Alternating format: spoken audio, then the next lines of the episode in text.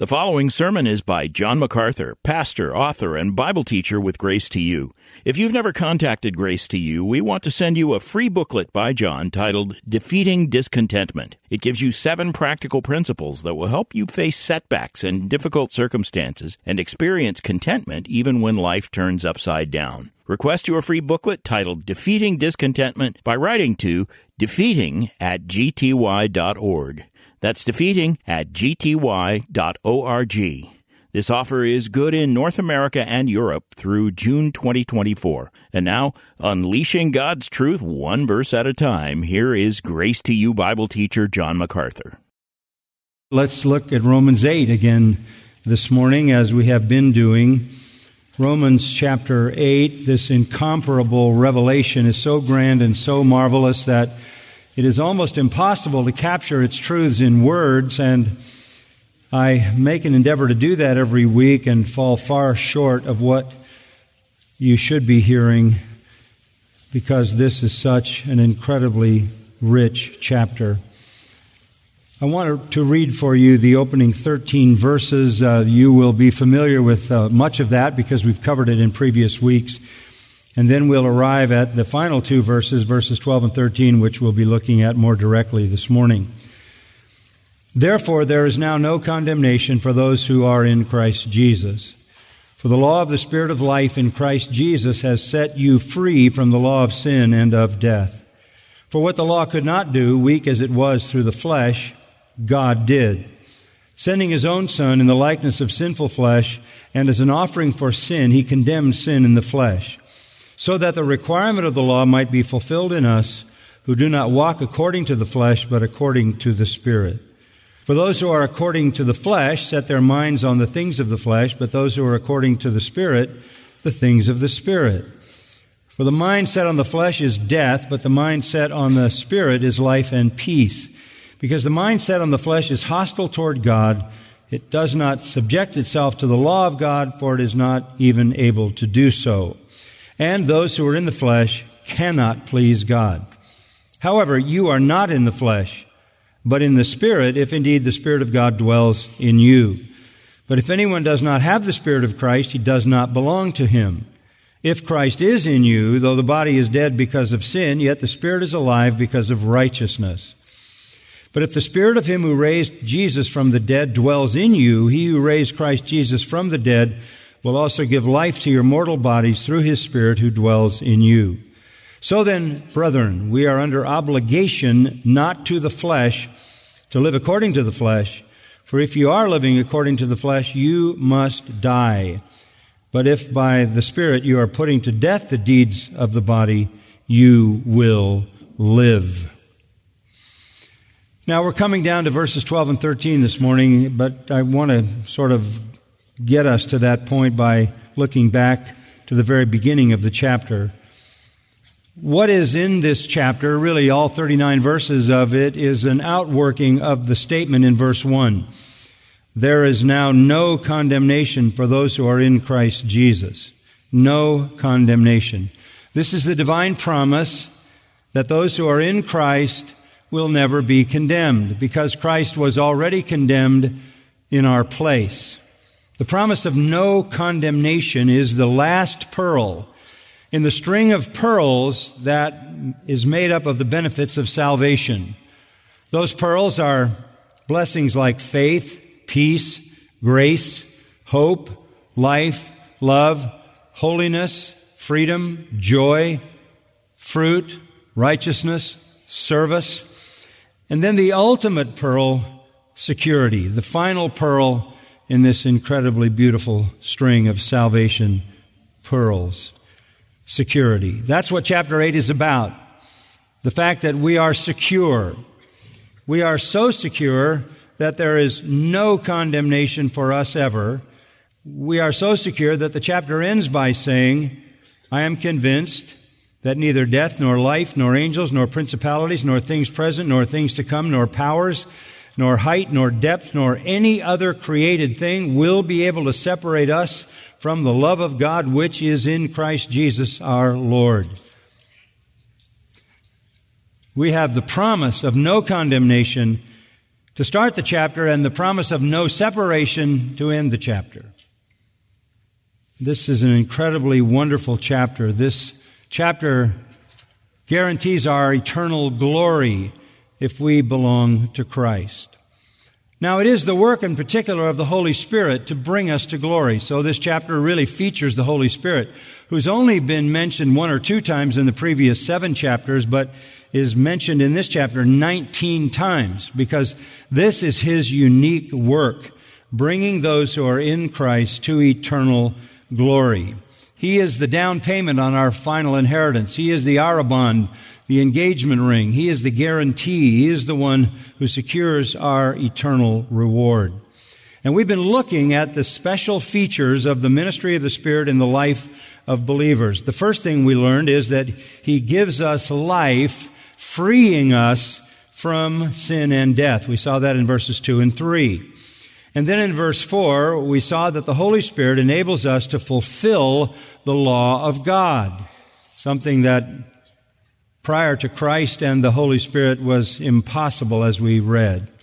So first of all, the Spirit gives us life, freeing us from sin and death. Secondly, the Holy Spirit enables us to fulfill the law of God.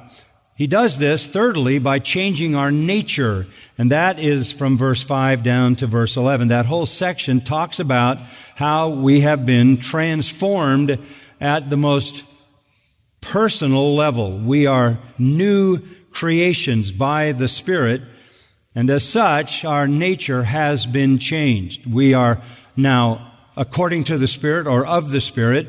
We mind the things of the Spirit and we walk by and in the Spirit. Whereas once we were according to the flesh, we minded the things of the flesh, and we walked according to the flesh. In those cases, we were walking the path of death.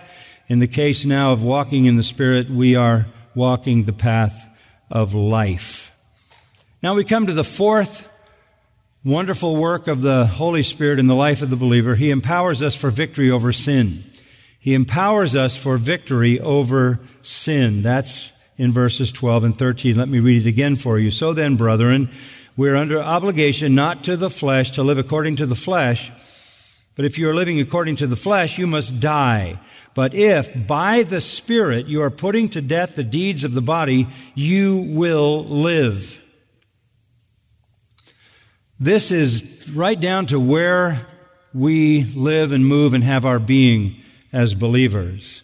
We are under obligation. This is the first time any duty has been assigned to us. Everything up to now has been what the Holy Spirit has done for us, giving us the incredible eternal blessing of a no condemnation status because we are in Christ, enabling us to fulfill the law and transforming us so that we are new creations who are now alive, headed for eternal life in all its fullness according to the Spirit, minding the things of the Spirit and walking in the Spirit. All of that is what the Lord has done for us. This is the first time we come to this notion of obligation. In fact, back in verse 4, it says we can fulfill the law of God. We can fulfill the law of God. In verse 5, it says we will fulfill the law of God. And now down in verses 12 and 13, it says we must fulfill the law of God. First, it is possible. Secondly, it is inevitable. And thirdly, it is obligatory. We can be righteous. We will be righteous. We must be righteous. We are of the Spirit. We do mind the things of the Spirit. We do walk in the Spirit. But we are also under obligation to live by the Spirit. This is such an important truth. We have fact. The fact is, we are of the Spirit because the Spirit dwells in us. We mind the things of the Spirit because we are taught by the Holy Spirit, the anointing from God who lives in us. We will do the Spirit's bidding because the Spirit empowers us to that end. That is fact.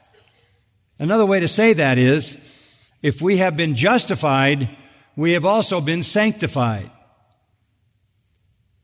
But that doesn't remove any obligation as if we just sit back and let the Holy Spirit do the work. We are still under obligation.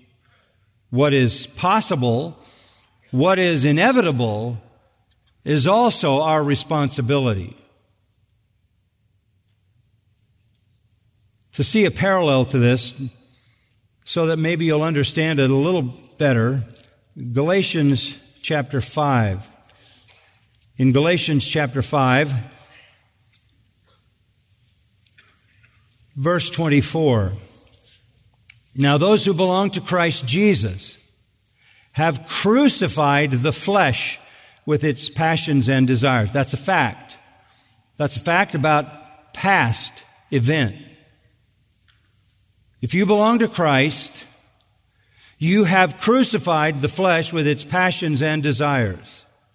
Verse 25 says, you live by the Spirit, which is essentially what we've been seeing in Romans 8.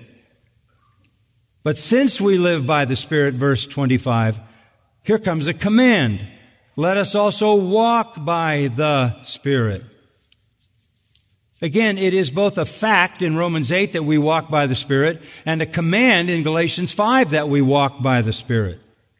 If you go back into Galatians 5 to the 16th verse, Paul says, But I say walk by the Spirit and you will not carry out the desires of the flesh. He just said in verse 24 that the flesh has been crucified and you now live by the Spirit.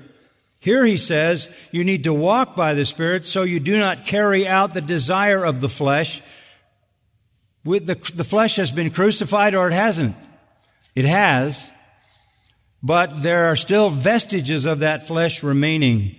Verse 17, the flesh sets its desire against the Spirit, the Spirit against the flesh, and these are in opposition to one another so that you may not do the things that you please. This is the strange reality of being a Christian. You can fulfill the law of God. You will fulfill the law of God. But you are obligated to fulfill the law of God. You can walk in the Spirit. You will walk in the Spirit, but you must walk in the Spirit. It is to say that all that God is doing and has done in you is not apart from your obedience. And so that's why he says down in verse 12, so then brethren, talking to believers, we are under obligation not to the flesh to live according to the flesh. For if you're living according to the flesh, you must die. But if by the Spirit you're putting to death the deeds of the body, you will live. We are under obligation. We owe a debt. He used the same term in Romans 1 where he talks about the debt to preach the gospel. We have a debt. Our debt is not to the flesh. We don't owe anything to the flesh. We owe nothing to the flesh. The flesh is weak. The flesh is sinful. The flesh leads to death, he says in verse 6. We do not live according to the flesh. We don't live the way we once did. We have no obligation to live the way we used to live. Our obligation is now to live consistently with the Holy Spirit who has given life to us. To live that way, you must be putting to death the deeds of the body. What he's saying is here that even though this is true of us, that we are of the Spirit and we will walk in the Spirit, we have to be engaged in it. Our obligation is to live according to the Spirit, killing sin. It's that simple. Killing sin. Because sin does remain. It does remain. It is a fact, it is a truth, that if you're a true believer, you're killing sin in your life, which is to say, sin is still there to be killed. Now, let me spread it out a little bit so you understand what I'm saying. God alone saves, but not apart from our faith. God alone sanctifies, but not apart from our obedience. And God alone glorifies, but not apart from our perseverance. God the Holy Spirit empowers us to live consistently with who we are in that new creation. Another glimpse at this same picture is found in Colossians chapter 3. Turn to Colossians 3 for a few moments. This is very familiar and will sound essentially the same as what we read in Romans 8 and in Galatians 5. Therefore, since you have been raised up with Christ, that's a fact. So you have died with Christ, you have been buried with Christ, you have been raised with Christ, you're now in newness of life. Keep seeking the things above. That's a command. It's not automatic. When you were saved, when you were sanctified, when the Spirit of God took up residence in you, you did not become perfect. You still have to engage what remains of the flesh. And so the New Testament is filled with commands that must be obeyed. So since you have been raised with Christ, keep seeking the things above, where Christ is seated at the right hand of God. Set your mind on the things above. Well, you say we already mind the things of the Spirit. Yes, you do mind the things of the Spirit, but you're also obligated to continue to mind the things of the Spirit in an increasing way. You have died, yes. Verse 3. Your life is hidden with Christ in God. That's true. He is your life. You will be revealed with him in glory. In the meantime, consider the members of your earthly body as dead to immorality, impurity, passion, evil desire, and greed, which amounts to idolatry. You say, well, what do you mean consider my body as dead to those things? Consider the fact that you are a new creation. You no longer are bound to those sins. But you have to act responsibly toward those sins because they are still present in your remaining humanity. If you go down to verse 9, he says, well, verse 8, put aside anger, wrath, malice, slander, abusive speech from your mouth. Do not lie to one another since you laid aside the old self with its evil practices and put on the new self, who is renewed to a true knowledge according to the image of the one who created him. Because you are new, because you are not who you used to be, because you are a new person, a new self, and the old self is dead, this is how you act. You set aside all the behaviors of the old self that are still hanging around in your unredeemed humanness. You have been renewed. Down in verse 12, he says, You have been chosen of God. You are now holy and beloved. So put on a heart of compassion, kindness, humility, gentleness, and patience bearing with one another and forgiving each other, whoever has a complaint against anyone, just as the Lord forgave you, so also should you. Beyond all these things, put on love, which is the perfect bond of unity. Let the peace of Christ rule in your hearts. Verse 16, let the word of Christ dwell in you richly. Verse 17, whatever you do in word or deed, do all in the name of the Lord Jesus. And then he goes on to other commands. Wives, husbands, children, fathers, slaves, masters, you have an obligation. Yes, God alone saves, but not apart from your faith. God alone sanctifies, but not apart from your obedience, and God alone secures us, but not apart from our perseverance. The Christian's death to sin in Christ does not make us passive, as if we are free from any responsibility to kill sin in our still remaining unredeemed flesh. In justification, God's perfect righteousness is credited to us through Christ. And then we are identified, Peter says, as a chosen race, and we'll see more about this in a moment, a chosen race, a royal priesthood, a holy nation, a people for God's own possession. We are the temple of the Spirit of God. We possess eternal life. We are seated with Christ in the heavenlies. We are hidden with Christ in God. We are forever children of God. We have a place in heaven, an inheritance waiting for us. And one day He'll take us there to receive that inheritance. All of this is unassailable, unshakable, unalterable, irreversible reality. That can never change. It can never change.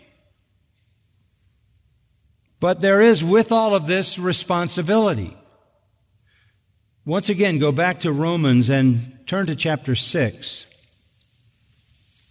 to show you how consistently this pattern is laid out. Verse 1. What shall we say then? Are we to continue in sin so that grace may increase? In other words, if we've died to the old life, if we are now a new person, if the Spirit lives in us and we now mind the things of the Spirit and walk in the Spirit, live in the Spirit, can we just relax and let happen whatever happens and even continue in sin so grace may increase? May it never be. How shall we who died to sin still live in it? The language is so strong. You have died to sin. That is to say, what you were is dead. You are something new. Do you not know that all of us who have been immersed into Christ Jesus spiritually have been immersed into his death? Therefore, we have been buried with him through that immersion into death, so that as Christ was raised from the dead through the glory of the Father, so we too might walk in newness of life. We died with Christ, we were buried with Christ, we have risen with Christ, we walk in newness of life. Verse 5, we have become united with him in the likeness of his death, and we'll also be in the likeness of his resurrection. Why? Because our old self was crucified with him in order that our body of sin might be done away with so that we would no longer be slaves to sin, for he who has died is freed from sin. That is such strong language. It sounds like we've been freed from sin completely. But it doesn't mean that. Because you go down to verse 12, or verse 11, he says, Consider yourselves to be dead to sin. Consider yourself to be alive to God in Christ Jesus. Therefore, do not let sin reign in your mortal body so that you obey its lusts. And do not go on presenting the members of your body to sin as instruments of unrighteousness but present yourselves to God as those alive from the dead, and your members as instruments of righteousness to God. So, it is true, the old has died, the new has come. It is a fact. We live now in the Spirit. We can fulfill the law of God. We will fulfill the law of God. And then we must, we are obligated. Yes, we are being sanctified. If we have been justified, we are being sanctified, but not apart from our obedience. Hence, all the commands in the New Testament. This is a death blow to any idea that sanctification is somehow optional. That justification is the important thing, and maybe somewhere down the road you decide to step into the world of sanctification.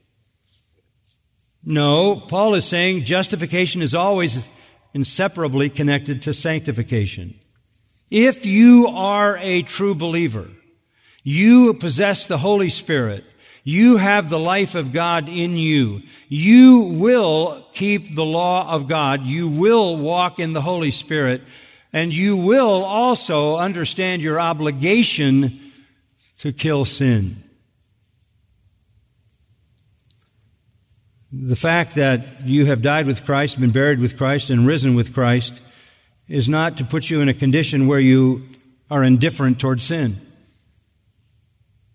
As has been taught for a long time, this notion that uh, salvation is really kind of a, a two step process. Uh, first of all, there is that salvation work where you believe in the Lord Jesus Christ. And secondly, there's that sanctification work and the two are not necessarily connected. In other words, down the road somewhere after your salvation, you, you, you'll find the deeper life or you'll find the second blessing or you'll find the second work of grace. The, the popular idea is that there's two stages in the Christian life. There's salvation and then there's sanctification, or there's salvation and then there's surrender, or there's conversion and then there's uh, consecration. The first is essential, the second is optional. If you, um, if you come to step one, salvation, you're going to be in the kingdom. But if you don't get to step two, as one book put it, you won't inherit the kingdom. It was that kind of teaching that prompted me to write a whole lot of books on the Lordship of Christ and the true reality of salvation. The notion that salvation is just conversion and justification and has no connection necessarily to sanctification. That's something that you pick up hopefully somewhere down the line so that you don't just end up in the kingdom, but you actually inherit the kingdom is completely alien to scripture. 1 Corinthians 1.30 says, if Christ has become to you justification, he's also become to you sanctification.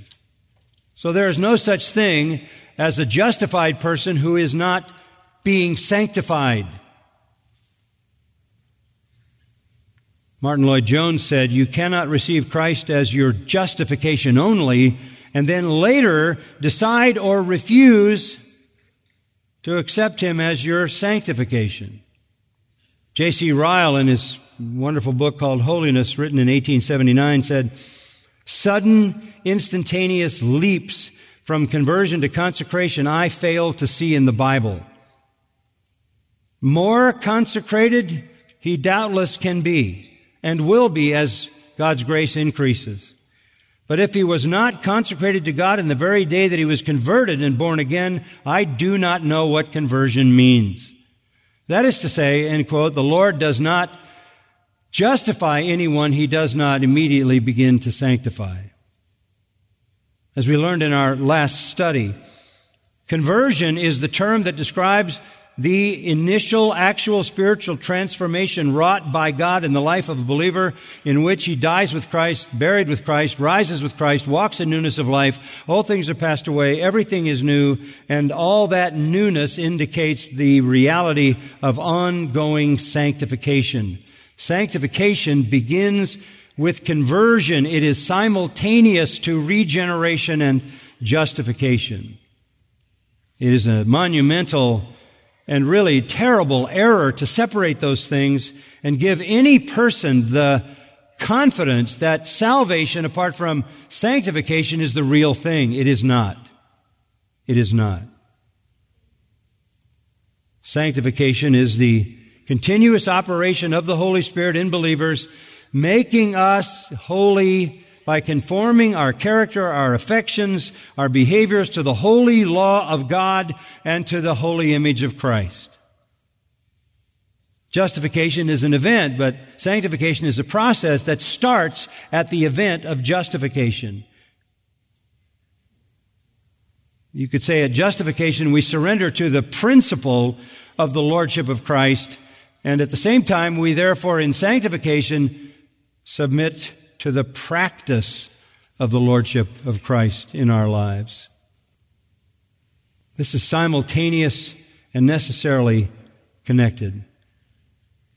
That is why the Apostle Paul says to the Corinthians in chapter 1 as he opens the first letter, Paul called an apostle of Jesus Christ by the will of God, and Sosthenes our brother, to the church of God which is at Corinth, to those who have been sanctified in Christ Jesus. That's how he describes their salvation. They have been sanctified in Christ Jesus.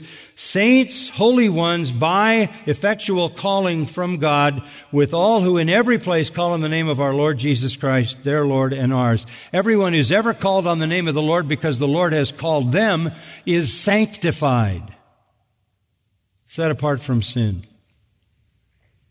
Those who have been sanctified. Justification is a forensic reality. It is declared by God.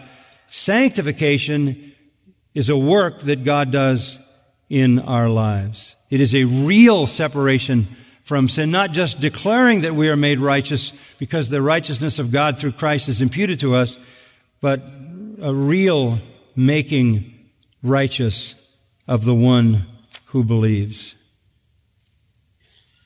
It was Donald Grey Barnhouse who said simply, justification is intended to produce sanctification.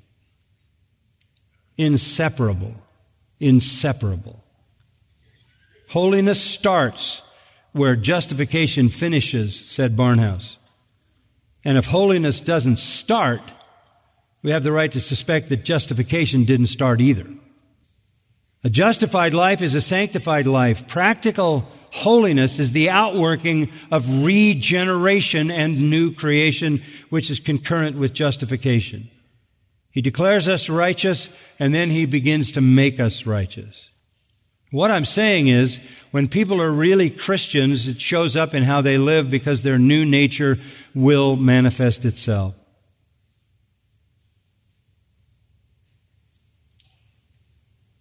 B.B. Warfield said, Justification and sanctification are an indissoluble bond. And why am I saying this? Because it is so important for people to understand that they cannot find some kind of security regarding eternal life if they made some decision somewhere in the past or if they say they believe in Jesus some superficial way. Unless you are walking in the Spirit because you mind the things of the Spirit, because you are of the Spirit, because the Spirit dwells in you and therefore you live by the Spirit, you're not a Christian. And you're on the road to death no matter what you might have believed in the past or present. It's so important to understand this, and so little is ever said about it. In the language, let's go back to Romans 8. In the language of Romans 8, if you are a true believer, you possess the Holy Spirit, and by the Spirit, verse 13, you are putting to death the deeds of the body, and that gives evidence that you are on the path of life. You are killing sin in your life. You are killing sin in your life. How do you know a true Christian? They kill sin. They know the enemy is sin. The world, the flesh, the devil. They're continually putting to death sin. This is how we live our lives. How do you do that? Well, not by some external means. Not going to do you any good to uh, try to kill it in some superficial way. You're not going to be able to kill it by self flagellation. You're not going to be able to kill it by isolating yourself from all your surroundings and going to live in a cave like some monk. That's not going to work. It's not going to happen because you have somehow closed off your five senses to the world around you because the problem with sin is not that it's in the world around you, but that it's in you. And there's nowhere to hide.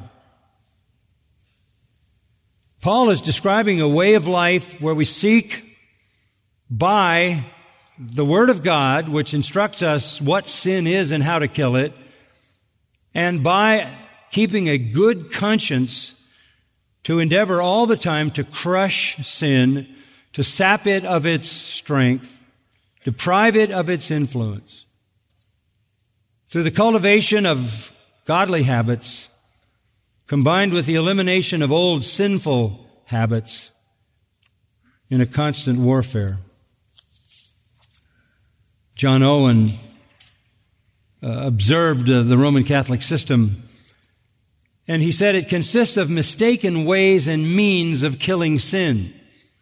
Vows, orders, fastings, penance are all built on this ground. They are all for the mortifying of sin. Their preachings, sermons, and books of devotion, they look all this way, said Owen. But sin cannot be annihilated through legalism, through sacraments, through monasticism, through pietism, asceticism, Phariseeism, celibacy, self-flagellation, confession booths, rosary beads, Hail Marys, or any other external means. The instrument of mortification is the power of the Holy Spirit.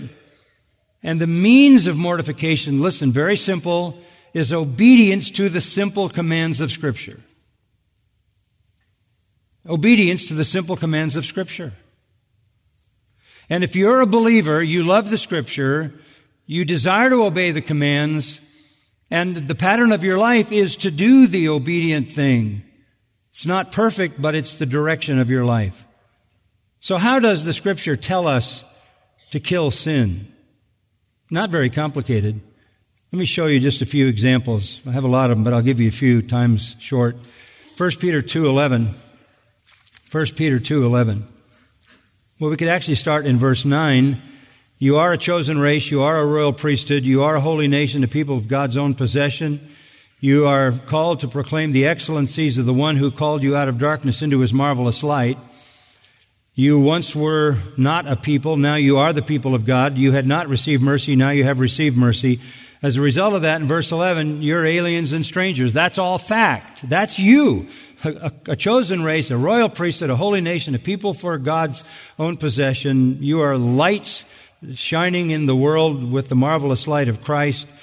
You have received mercy. You are the people of God. You are aliens and strangers. Then he says this. Because this is who you are, I urge you, abstain from fleshly lusts which wage war against the soul. Stop lusting. That's what he says. Stop lusting. It's like 1 Corinthians 6:18. Flee immorality. Do you want to put to death sin in your life? Then stop lusting. Paul doesn't describe some program of therapy. He doesn't call this an addiction as if it's some kind of clinical issue. He says, stop lusting. Stop doing it. The very fact that he says that assumes that by the presence of the Holy Spirit, you have the power to obey that command. Stop it. Stop lusting. That is the most simple, straightforward way to kill sin. Stop lusting. What do you mean by that? I mean that all sin starts inside with the lust of the flesh, the lust of the eyes, and the pride of life. And that's why James in chapter 1 says sin conceives as lust in the heart and ultimately in, shows up in the behavior and leads to death. Kill it on the inside. Another way to see that simple command expressed is in Romans chapter 13. And there are so many commands. They're all over the New Testament. And they assume that we can obey and will obey in the Spirit. But look at Romans 13, 14. Put on the Lord Jesus Christ and make no provision for the flesh in regard to its lust. It's another way of saying the same thing. Refuse, it backs up one step. Peter said, stop lusting. Paul says, don't make a provision to lust. In other words, don't put yourself in a position where lust can function. If you're tempted with sexual desire, or if you're tempted with the lust for things and riches and power, whatever it is, don't furnish your mind with the kind of things that elicit that lust. Make no preparations for your evil desire. Slay it before it breeds. Kill it on the inside. Have a clear conscience. Pretty simple. Stop lusting. Stop providing something that's going to fuel that desire. And then on a positive side, verse 14 also says, put on the Lord Jesus Christ. Put on the Lord Jesus Christ. Fix your eyes on Him. It's really an inexorable spiritual law that you become like the object of your worship. Listen to Psalm 135. The idols of the nations are but silver and gold, the work of man's hands. They have mouths, but they do not speak. They have eyes, but they do not see. They have ears, but they do not hear, nor is there any breath at all in their mouths. And listen to this. Those who make them will be like them. Yes, everyone who trusts in them. Psalm 135. The heathen become like the lifeless gods they worship. how much more will we be like Christ if we worship Him? So we all, with an unveiled face, beholding as in a mirror the glory of the Lord, are being transformed into the same image from glory to glory, just as from the Lord the Spirit. 2 Corinthians 3.18. We gaze at Christ. Make no provision for the flesh, rather put Christ before you. The psalmist said, I've set the Lord always before me. Another simple principle is to meditate on the Word of God. Psalm 119.11. Your Word have I treasured in my heart that I might not sin. Pretty simple. My mind is filled with your Word. I don't sin because my mind is occupied with your Word. Philippians 4.8 puts it this way. Whatever is true, whatever is honorable, whatever is right, whatever is pure, whatever is lovely, whatever is of good report.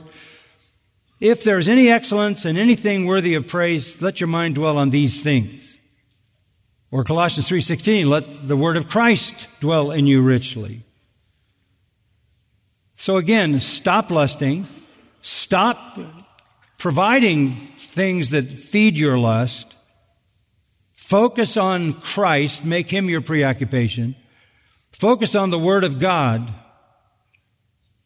And maybe one more, although there are many. Be prayerful. Pray without ceasing. Pray without ceasing. Look at prayer as the preemptive strike against the flesh. Hebrews 4:16 gives us I think a vivid picture. It says this, Therefore let us draw near with confidence to the throne of grace, so that we may receive mercy and find grace to help in time of need. You don't have any greater time of need than when you're facing temptation. The best place to be when temptation comes is at the foot of the throne of grace, right? If you pray without ceasing, then you've taken up your place at the throne. You draw near with confidence to the throne of grace. And if you live with a prayerful attitude, if you pray without ceasing, if you are conscious of God and you're communing with Him all the time, He is your preoccupation. You're praising Him, you're honoring Him, you're exalting Him, you're thanking Him. It's a way of life. You live in the conscious presence of the Lord. That's what praying without ceasing means. You have literally settled down at the foot of the throne of grace. And at the foot of that throne, you're going to find plenty of mercy and grace to help in time of temptation. Stay close to the throne. Develop self control. Paul says, I discipline my body to bring it into subjection. 1 Corinthians 9, so that I don't become disqualified. Paul says, be filled with the Spirit. Peter says, clothe yourself with humility. Paul says, have this mind in you which was in Christ Jesus. Think like he did. Paul says in Ephesians 4, put away vengeful feelings toward others. Ephesians 6, put on the armor of God. Colossians 3, lay aside sinful attitudes. 2 Peter 1, develop spiritual graces. This is how you kill sin. One final word, maybe just to sum up this simple directive that Scripture gives us. 2 Corinthians 7 1. Therefore, having these promises, what promises? Promises that um, you are the temple of the living God, back in verse 16 of chapter 6. You are the temple of the living God. God dwells in you. God is your God. You are his people. I will be a father to you. You'll be sons and daughters to me, says the Lord Almighty. Because of these promises, beloved, let us cleanse ourselves from all defilement of flesh and spirit, perfecting holiness in the fear of God. Out of sheer gratitude to God that He is your God and you belong to Him, come out, separate yourself. Do not touch what is unclean, chapter 6 says. Cleanse yourself from all defilement of flesh and spirit, perfecting holiness in the fear of God. John Owen wrote that sin sets itself against every act of holiness. Sin sets itself against every degree that we grow into spiritually. So he said, Let not a man think that he makes progress in holiness unless he walks over the bellies of his lusts. Kill sin. Kill sin by removing the things that stimulate it. Kill sin by being preoccupied with Christ. Kill sin by having the Word of God in your mind dominating your thoughts. This is how you kill sin. And if you are a true believer, that's what your life is. It's down the path of life, in the way of righteousness, killing sin. It's not what it should be, but it is who we are. It's not perfection, but it is direction. This is the simple reality. Yes, if you're a Christian, you can fulfill the law of God. You have overcome sin. You will fulfill the law of God. You will overcome sin. And you must fulfill the law of God. You must kill sin. That's how the people of God are made manifest. Lord, we thank you for your word, such simple and straightforward truth. We cannot mistake what you have said. We thank you for who we are in Christ. We thank you for a new life. We thank you for eternal life. We thank you for the indwelling Holy Spirit. We thank you that we have died the old self is dead and gone. The old man is dead and gone. We are new. All things are new. We now are, according to the Spirit, minding the things of the Spirit, walking in the Spirit, fulfilling the will of the Spirit in obedience by the power of the Spirit. Thus we are able to be lights, putting on display the glory of our Savior. But Lord, we realize for us, even though this is the direction of our lives and this is true to our new creation. It is a battle because of the remaining sin in us. Strengthen us, lead us, guide us, so that we are more effective at killing sin, that we see in our own lives the decrease of sin and the increase of righteousness, and the joy and usefulness and blessing and testimony that comes from that. We thank you, blessed Holy Spirit, for your work in us.